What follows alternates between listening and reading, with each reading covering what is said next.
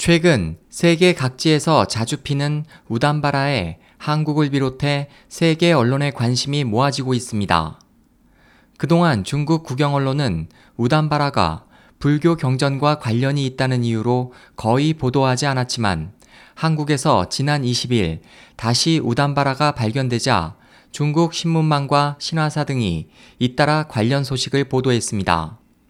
20일 한국 중원대 캠퍼스에 있는 나한 석상에서 우담바라가 100여 송이가 발견됐습니다.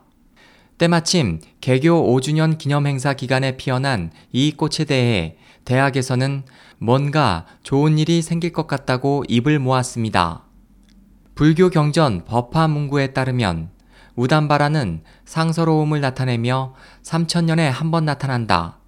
이 꽃이 피면 전륜 성왕이 이 세상에 나타난다고 기재되어 있습니다. 지난 2005년 우담바라가 경주시 정각사에서 피기 시작한 이후 중국, 대만, 홍콩, 말레이시아, 싱가폴, 호주, 미국, 뉴욕 등 각지에서 꽃이 발견됐습니다. 중국 공산당의 중요 회의인 사중 전회가 열린 정치적으로 민감한 시기에 이러한 불교에 관한 전설이 관영 언론에 의해 보도된 것은 매우 이례적입니다. SOH 희망지성 국제방송 홍승일이었습니다.